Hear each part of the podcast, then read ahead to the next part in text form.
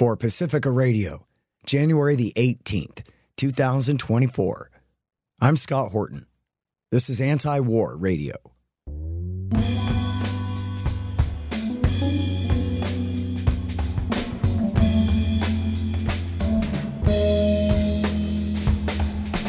All right, y'all, welcome to the show. It is Anti-War Radio. I'm your host, Scott Horton. I'm editorial director of Antiwar dot com and author of Enough Already, Time to End the War on Terrorism. You can find my full interview archive, as of today, six thousand of them now, going back to two thousand three, at scott horton dot org, at youtube dot com slash Scott Horton Show, all your favorite podcatchers and video sites and things. And you can follow me on Twitter, if you dare, at Scott Horton Show. All right, and I'm happy to welcome back to the show Tim Shorrock.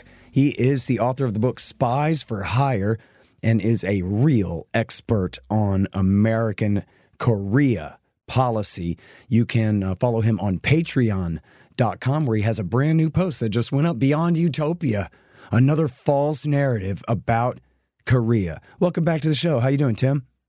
I'm doing well, thanks, Scott.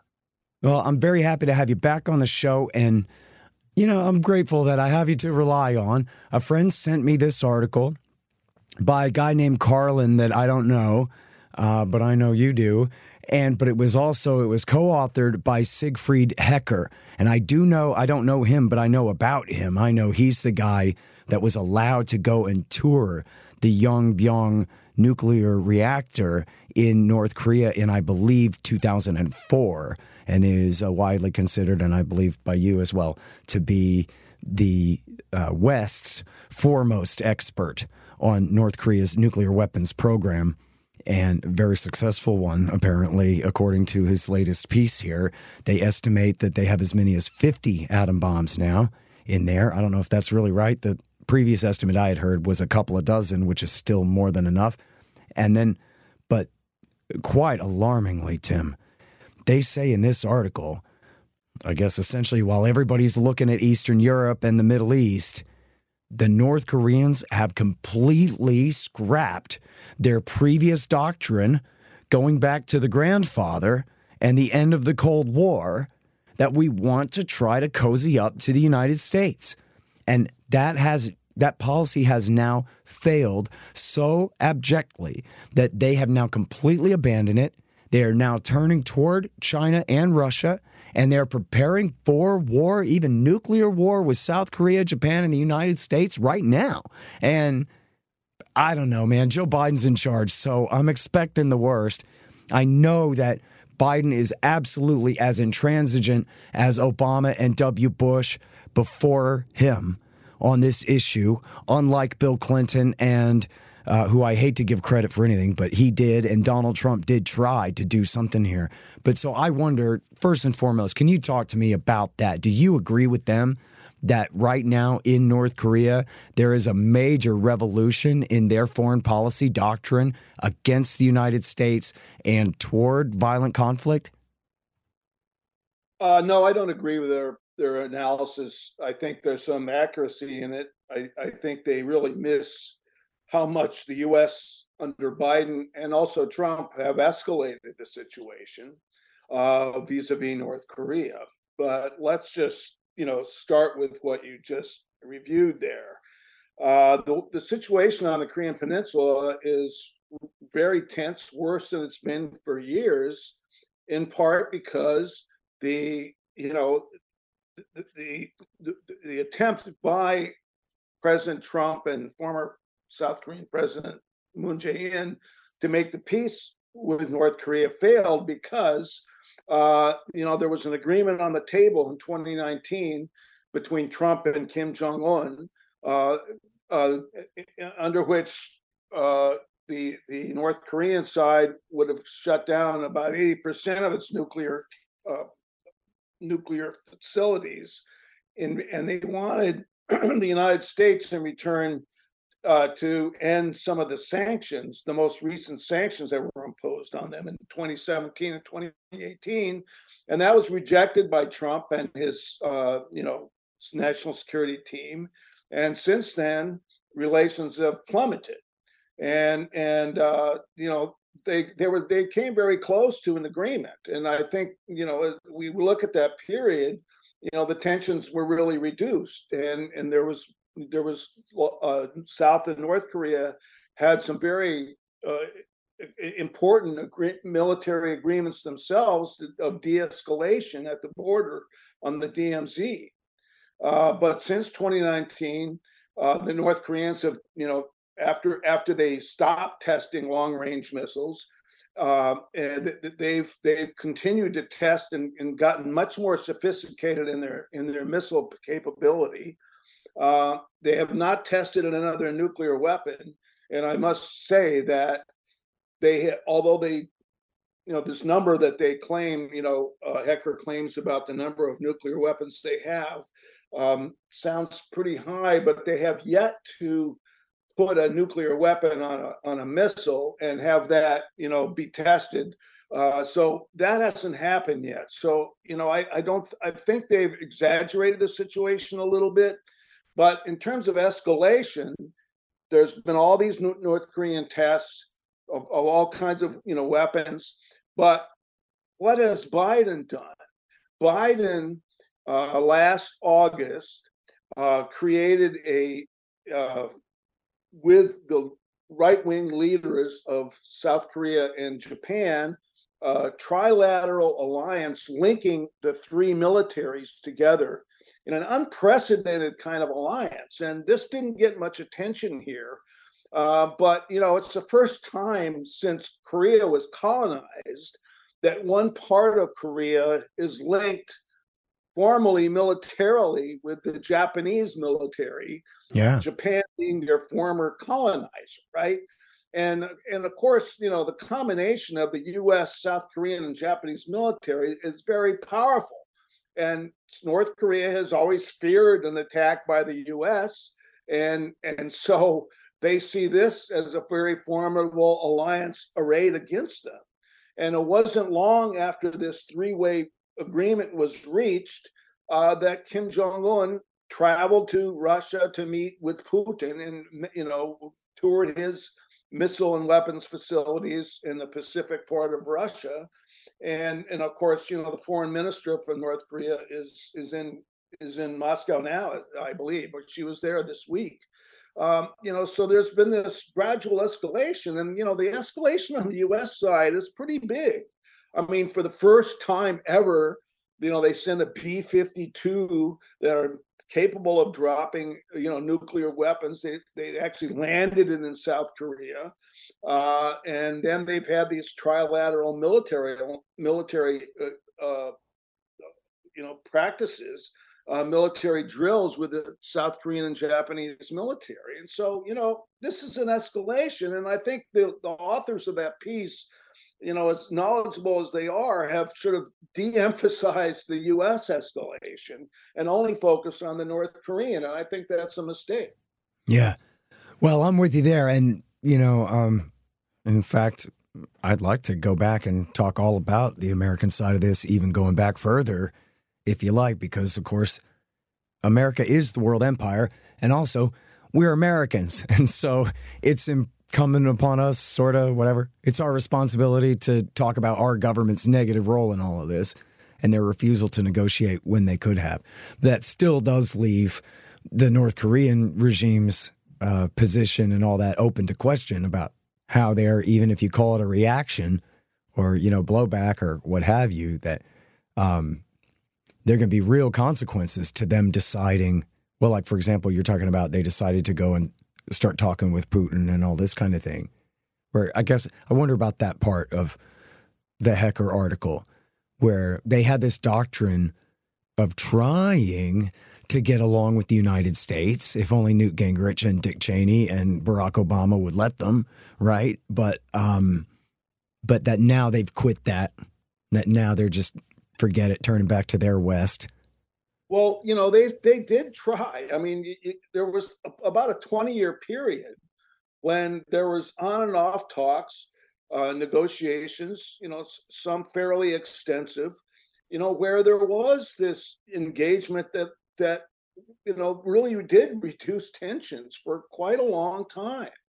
And, and you know, they, they, they thought they had, you know, come pretty far when there was these direct talks between Trump and Kim. And, you know, if you look during that time, you know, tensions were reduced considerably. And, and there was talk of, you know, formally ending the Korean War, having a formal peace agreement, which has never been signed. It was only ended through an armistice. So, that, you know, there's a technical state of war that still exists with just an armistice. And, you know, that would have been a huge step to have a formal end to the war. But those negotiations and, and any kind of agreement like that, that, that, Uh, didn't end with, you know, immediate uh, denuclearization of North Korea, its removal of all its nuclear weapons, was scorned by the, you know, the, the national security infrastructure, the national security uh, people in, in in Washington, and all the think tanks and within inside the government. And, you know, there was yeah. tremendous opposition, if you remember, to Trump's even talking with the North Korean leader. Uh, you know, you know, all the, you know, C N N, M S N B C, they all, you know, r- r- ridiculed Trump for, you know, talking with the dictator, as did Biden. Mm-hmm. And, you know, the well, to the of, hey, don't understate it, Tim. I mean, they went completely berserk. The Democrats, they went, they went nuts. Yeah, I've written the, about that. The Democrats had Trump's lawyer testify before Congress right as he was meeting with exactly. the Koreans. And they had this narrative, if people will remember, the narrative was that, ooh, that crafty Kim, he's just going to walk all over Trump. And if Trump makes any agreement of any kind here, the narrative is set that what has happened is that wily Korean completely manipulated and walked all over that idiot Trump, just in case he made a deal to say essentially whatever he's doing, Putin's bidding or whatever it was. Right. They went on and on about this, and they and they you know and and you know to be fair, I mean, Trump himself made it all personal and about him, you know, like, oh, they're great friends and everything, and he loves me, et cetera, et cetera. Uh, you know, I don't really think Trump had much of an interest in actually solving the Korean problem, but he went yeah. further. And when, the, during the first meeting, he brought John Bolton with him, and Bolton really did sabotage the first meeting, right? He, well, especially the second meeting. I mean, I mean, the the one that in, in twenty nineteen in um, in Hanoi, Vietnam. Uh, you know, Bolton writes about it in a, in his book about how that agreement would have been a disaster and would have sold the U S down the river and so on and so forth. Oh, that's but the one I was calling a, the first. It would, have been a, it would have been a significant, significant agreement if they if they had if they had you know gone there. Uh, and of course, this was you know strongly desired by the South Korean government at the time and the Korean people. Um, you know, since then, you know, Moon after Moon, uh, you know, Korean presidents only serve one term, five-year terms. Uh, since then, uh, an extreme right-winger was elected, very in a very narrow margin. Uh, this guy Yoon, and uh, he's also very pro-Japanese. And the agreement, you know, th- this trilateral agreement that he reached with Biden and Kishida of Japan.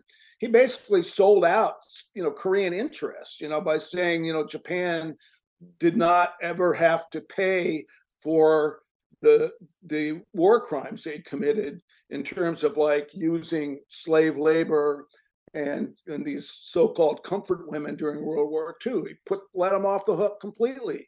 And, you know, when I was in Korea last April, people in South Korea were really angry at Yoon government, which is very unpopular. But, you know, you know, Biden and his people, Blinken, have been trying to get Japan, South Korea, and the U S to line up militarily, you know, since the days of the Obama administration. And, you know, under Obama, the situation w- was extremely tense as well. Well, and, that's and the same people making the same policy, right? They they say, oh, we're open to negotiation with North Korea anytime, but only if they agree beforehand to, you know, get rid of their nuclear weapons. Only if these negotiations lead to denuclearization. They don't, you know, they, they don't even try to like you know, have an arms control agreement or just, or even try to reduce tensions. Right. And so they, you know, and they make it sound like, oh, they're really interested in, in, in talks, but they're not. And they, and, you know, Biden himself, when he was running for president, you know, he attacked Trump for, you know, giving legitimacy to this dictator in North Korea following, you know, the, this, these liberal press attacks that you talked about before.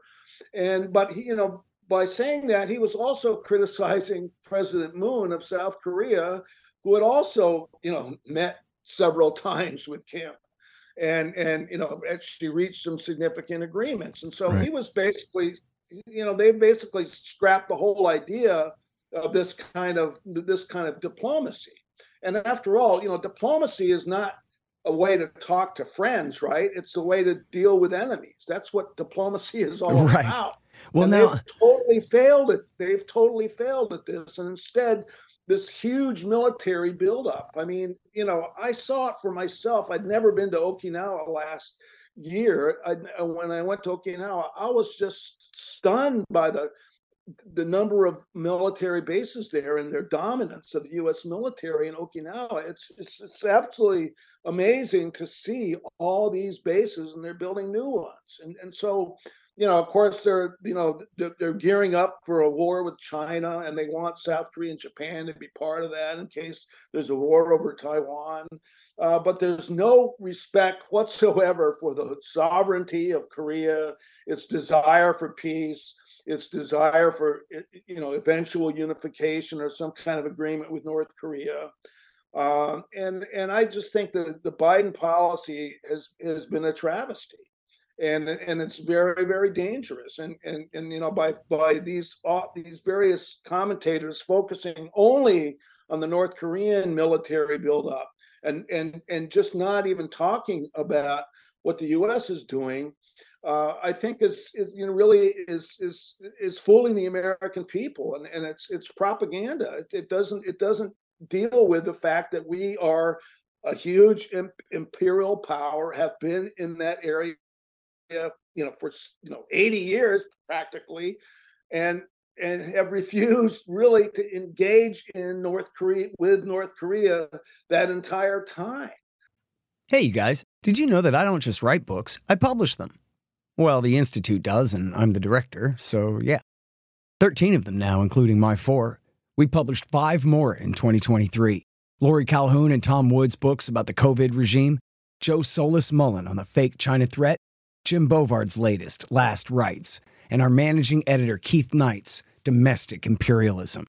And we've got more great titles coming in twenty twenty-four. Check them out at libertarianinstitute.org slash books and help support our anti-government efforts at libertarianinstitute.org slash donate. And thank you. Hey, y'all, Scott here. Let me tell you about Roberts and Roberts Brokerage, Incorporated. Who knew? Artificial bank credit expansion leads to price inflation and terribly distorted markets. If you've got any savings left at all, you need to protect them. You need to put some, at least, into precious metals. Well, Roberts and Roberts can set you up with the best deals on silver, gold, platinum, and palladium, and they've been doing this since nineteen seventy-seven. Hey, if you just need some sound advice about sound money, they're there for you, too. Call Tim Fry and the guys at eight hundred, eight seven four, nine seven six zero. That's eight hundred, eight seven four, nine seven six zero. Or check them out at r r b i dot co. That's r r b i dot co. You'll be glad you did. This episode is brought to you by J L L. Get an insider view into the world of commercial real estate with J L L's podcast, Trends and Insights, The Future of Commercial Real Estate. Whether you're curious about making cities more sustainable, the evolution of office space, or A I opportunities, this podcast will help keep you a step ahead. Tune in for candid conversations with business leaders about the biggest trends impacting how we live, work, and play. Subscribe to Trends and Insights now at jll.com slash podcast. All right, you guys, it's Anti-War Radio on K P F K here in L A. I'm Scott Horton talking with Tim Shorrock about North Korea and Biden's policy towards them and the danger of it all. Now, this is something that goes back to the Trump years. I know that we talked about this before, but I think it's kind of apparent, underlying in everything that you're saying here, Tim, is that the North Koreans essentially are caught up in America's Cold War with China. And our bases in South Korea and Japan essentially use North Korea as a pretext because they don't want to be that provocative against the Chinese by declaring that that's what this is all really about. Yeah, it's it's a it's it's really a bad and and and, and terrible situation. A lot of people in South Korea fear, you know, that they're going to be sucked into a war that will be in Korea. You know, it's going to affect Koreans, right? And and and and and so, you know, even, even you know, South Korea has had pretty good relations with China. Uh, they even had pretty good relations with Russia for, for a long time. But you know, uh, with uh, with this right new right wing leader and under Biden's policies, they've been they've been slowly sucked into this, you know, confrontation with China and Russia. And, you know, the, the conservative governments now in South Korea and Japan are, are, are going along with that. But I think in Japan itself, a lot of people are very, very, you know, very, very concerned about this and what it could do. Um, you know, I, I think that, uh, well, I don't, you know, I just don't see any hope in, in Biden making any kind of initiative. Um, and the Democrats and the military industrial complex here in Washington, you know, as you say, you know, want to keep, they want to keep the fires burning with North Korea because that's the way they can justify these, this huge number of bases. That's the way they can justify this massive military spending. If you read the military press, like Defense News, publications like that, there's always, you know, American generals talking about, like, you know, we have to, we're, we're preparing for a war with China. You know, they're building new marine bases in the Pacific. Uh, they're expanding the, you know, they're trying to build this U S Marine base in Okinawa. And and you and you listen to these American generals, and they're all talking about the coming confrontation with China and and how, you know, there's going to be a mili- there's going to be a war, there's going to be a military confrontation, rather than, you know, trying to have some decent relationships with them again, and and and and and and trying to cool down the situation. They want to have this massive military structure. Yeah, you know what, Tim, was a great tell about that was when they announced this nuclear submarine deal with Australia, and they said, well, by the time we're done constructing the pens and getting the submarines operational and everything, we expect all that to be ready by twenty fifty. In other words, yeah. They're looking forward to long-term confrontation and militarization and the concept that we would have a perfectly good, peaceful coexistence with China worked out by then never occurred to them. Yeah, I mean, and the thing is, American commentators rarely look at the provocative nature of what the U S does, you know? I mean, look, Nixon went there. They they decided to recognize the People's Republic of China instead of Taiwan as a legitimate government of China, uh, and and they said, you know, they support the eventual unification of China and Taiwan, and that is still official policy of the United States. But you know, all this, you know, the U S is arming Taiwan. Uh, you know, a new government has just been, a new president has just been elected there. Uh, who who who wants to have, you know, a, a more of a confrontational stance toward China. Yet a lot of people in Taiwan voted for other candidates that did not want to have this kind of confrontational, you know, war situation. And so, you know, like the U S is really pushing the most militarist buttons it possibly can throughout throughout Asia and directed at China. And and I think, Amer- you know, we as Americans need to look at how we, you know, fan the flames and how we, our actions, particularly in Korea, you, you know, antagonize the, the other side and antagonize North Korea. And, and you know, actually, the, the one sort of big change in North Korean policy on, on Korea itself is that, you know, in the last couple of days, last couple of weeks, Kim Jong-un has been talking about they no longer support the peaceful unification of North and South, and they see South Korea as an enemy, and and they don't want to, you know, they're gonna they're gonna abandon their their their governmental uh, agencies that deal with, you know, relations with the South, and they're they're they're saying, you know, there's no chance of of unifying North and South except in a war. and and giving up the idea of like a peaceful unification. And actually, you know, this is this that itself is is quite a change. But I think it, they they're looking at South Korea under this new government of Yoon, and they and what he's been saying and and how he's been attacking, you know, his his predecessors for even engaging with North Korea. And they're saying, well, they've made a turn too. They and they've signed this military alliance with Japan, so they are acting like an enemy. And so, you know, they re- they responded to that. I mean, this is not this is not meant as a uh, you know explanation excuse for anything North Korea does, but you have to look at it through their eyes to understand their actions and what they say. And I think actually when I was in South Korea last year and I met with some people I'd known for many years and, and known back to the eighties who'd been very active in the democratic movement in the eighties when it was still a dictatorship in South Korea, um, this one friend of mine said, you know, he no longer supports, you know, a unification. He just wants to see a free and open Korea where there's North and South Korea, but there's no foreign troops on on. You know, in Korea, in Korea, there's no foreign troops in North Korea. There's only foreign troops in South Korea. You would like to see a situation where, you know, they they coexist as two different countries, but people can travel back and forth and, you know, visit their families or, you know, visit the South, visit the North. Uh, he he doesn't want to have necessarily a unified Korea, but they want to have a peaceful Korea where people can actually travel and go to the other country. Well, now, Tim, we're running short on time here, but it's really worth emphasizing, I think, the danger of conflict here, because, as you said, they have not proven that they have been able to marry a nuclear warhead to a missile, but they have launched a missile, at least one, high enough that all the mathematicians say that even though its trajectory was different, it could have reached D C. And I read a report, I don't know if it's true, but at least there's rumors that they're testing hypersonic missiles uh, as well. And they are.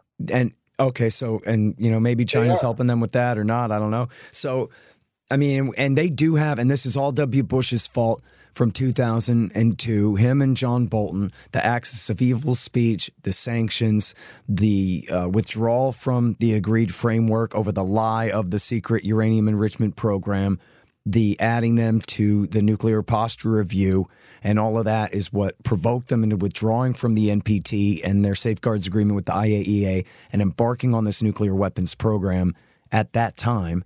And they have tested a few, and I believe the last test included an attempted boost with tritium, which is sort of a half-assed H-bomb. So there's real danger here in war, and I guess this is where I thought Hecker may have something, that the Americans think that if they just threaten everyone enough, they'll just get their way. But that keeps not working out for them. And in this case, they're talking about a small, weak country that they imagine they can push around, but that is sitting on a pile, even if it's just twenty-four. They're sitting on at least twenty-four atom bombs. And that's enough to kill a lot of people in South Korea and Japan, including a lot of Americans. And it's really important, like you just said, to go back to the origins of that. Until Bush turned his back on engagement with North Korea, you remember President Clinton signed the, signed that agreement where they, they actually shut down their nuclear facilities for nearly ten years. And he was very, very close to an agreement of almost no, you know, basically normalizing relations with North Korea and, and ending the, the enmity, ending the war. And and when Bush came in, he said, no, we're not going to do that. We're not going to we're not going to we're going to turn away from that. And he basically ripped up the agreement that Clinton signed. And of course, the North Koreans saw that as, you know, you know, why should they trust the U S anymore? And by two thousand six, they did not have a nuclear bomb until Bush, until Bush threatened them and refused to talk to them and canceled those talks. two thousand six, that's when the bomb went off in North Korea. They didn't have it until then. So, you know, it's important to look back at that at that history and understand that, you know, how how, how disastrous that refusal to negotiate was. And Obama basically just did nothing for eight years, right? Just held them at arm's length and said, endorsed six-party talks that never took place, and then that was just it, right? While the whole time they're adding to their atom bomb stockpile and improving their missiles. Well, and they did this, you know, huge, you know, there was stories about, you know, the N S A penetrating its, you know, military control system and nuclear control system, and they were they were trying to, you know, attack it, you know, electronically, basically, and mess it all up internally. And they, you know, they did that. And then, and then, you know, that was, that was war in another form. I mean, he was very, uh, he was, uh, you know, went on the offensive against, against North Korea. Yeah. And, and with the same people that are running uh, Biden's policy now. I mean, Biden was part of that. He was vice president. Right. And, you know, Tony Blinken was the deputy national security advisor. And his current, you know, Jake Sullivan was was also, a, you know, a key aide to Hillary Clinton at that time. Right. Uh, you know, so yeah. like, you know, they've been carrying out this hard line uh, for for quite a long time. And I'm sorry, Tim, it's just not fair how fast time flies. We're out of time. And gotta okay, go. Thanks a lot, Scott. Thank you so much, everybody. That is Tim Shorrock. His book is called Spies for Hire, about the military contractors working for the national security state. Very important stuff. And uh, he has spent a lot of his life over there in Korea, is a real expert. I'll encourage you to look at his Patreon, The Shorrock Files. He has a brand new one called Beyond Utopia, Another False Narrative About North Korea. Hey, thanks very much again for your time, Tim. Thanks, Scott. All right, you guys, and that's it for Anti-War Radio for today. I'm Scott Horton. Check out the full interview archive, six thousand of them now, going back to two thousand three at scott horton dot org and at youtube.com slash Scott Horton Show. Follow me on Twitter at Scott Horton Show. And I'm here every Thursday from two thirty to three on K P F K, ninety point seven F M in L A. See you next week.